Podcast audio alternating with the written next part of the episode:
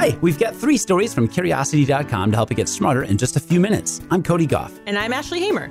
Today, you'll learn about the friendly cloud of germs that surrounds you, why bosses don't encourage curiosity as much as they think they do, and why there's a tree in Georgia that owns itself. Let's satisfy some curiosity on the award winning Curiosity Daily that also owns itself. You've probably heard of the microbiome. That's the collection of microscopic organisms that make their homes deep within your body.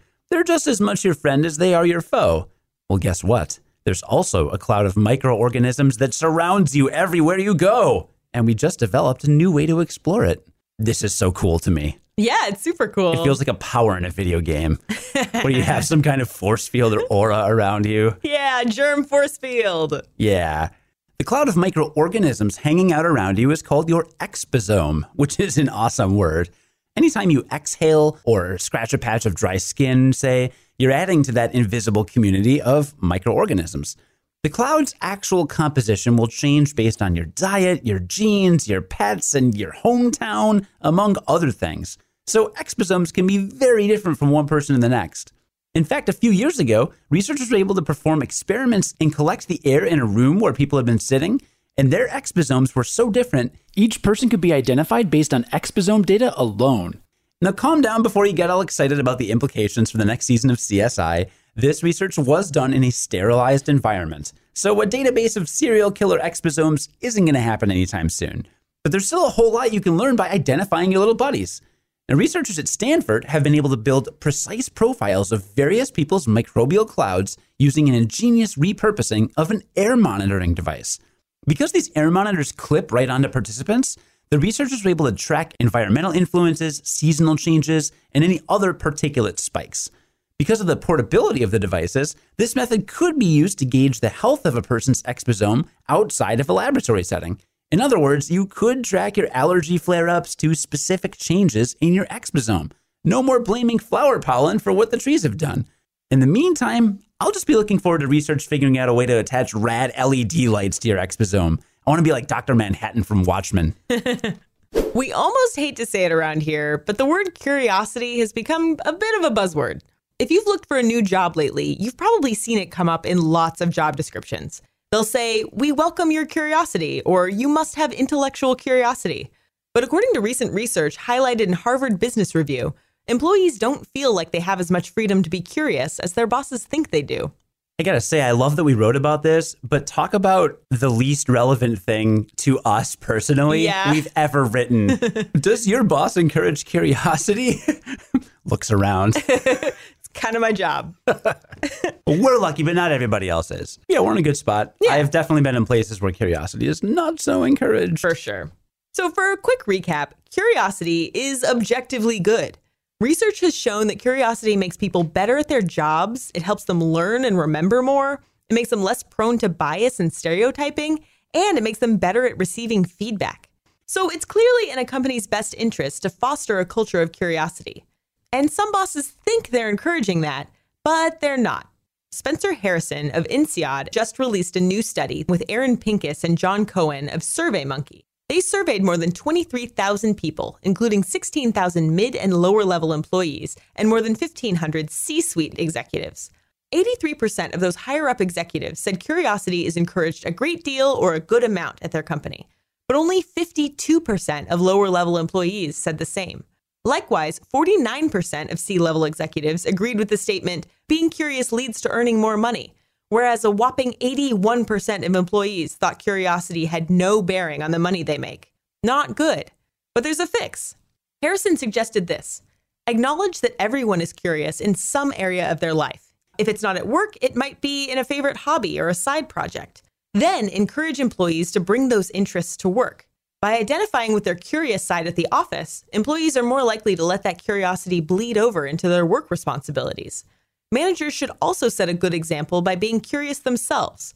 They need to ask questions with a sincere interest in the answers and admit when they don't know something. That's a scary idea when you want to look competent and in charge. But Francesca Gino of Harvard Business School assures us that asking questions makes people appear more competent, not less. Oh, and give employees time to explore their interests.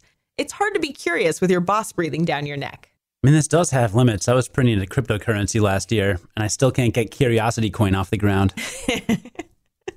Today's episode is sponsored by Purple Mattress. Better sleep, better you. Better sleep, better you isn't just some tagline. If you don't sleep well, you're not going to have a good time. Yep. When I come into work, if I'm supposed to work on an episode or two of this show and I'm well rested, I can cover the better part of three or four episodes in a day, just kind of get things outlined and set up.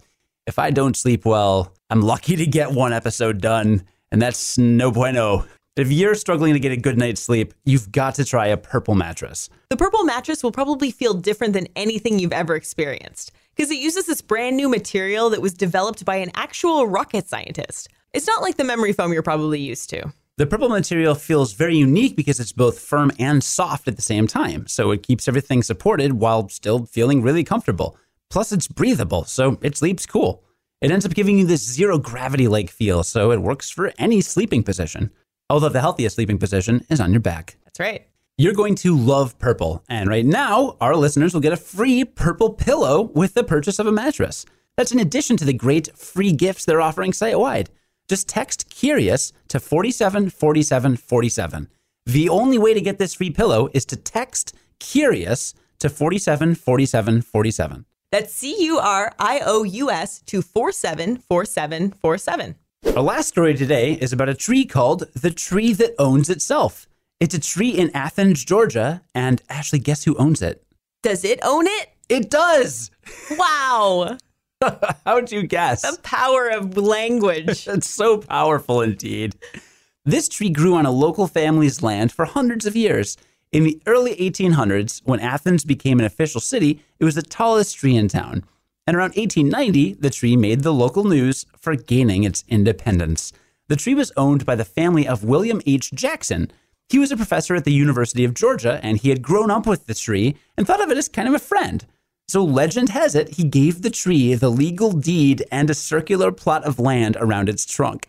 Jackson's original deed has never actually been found, but there is a plaque at the foot of the tree that features an approximation of its text.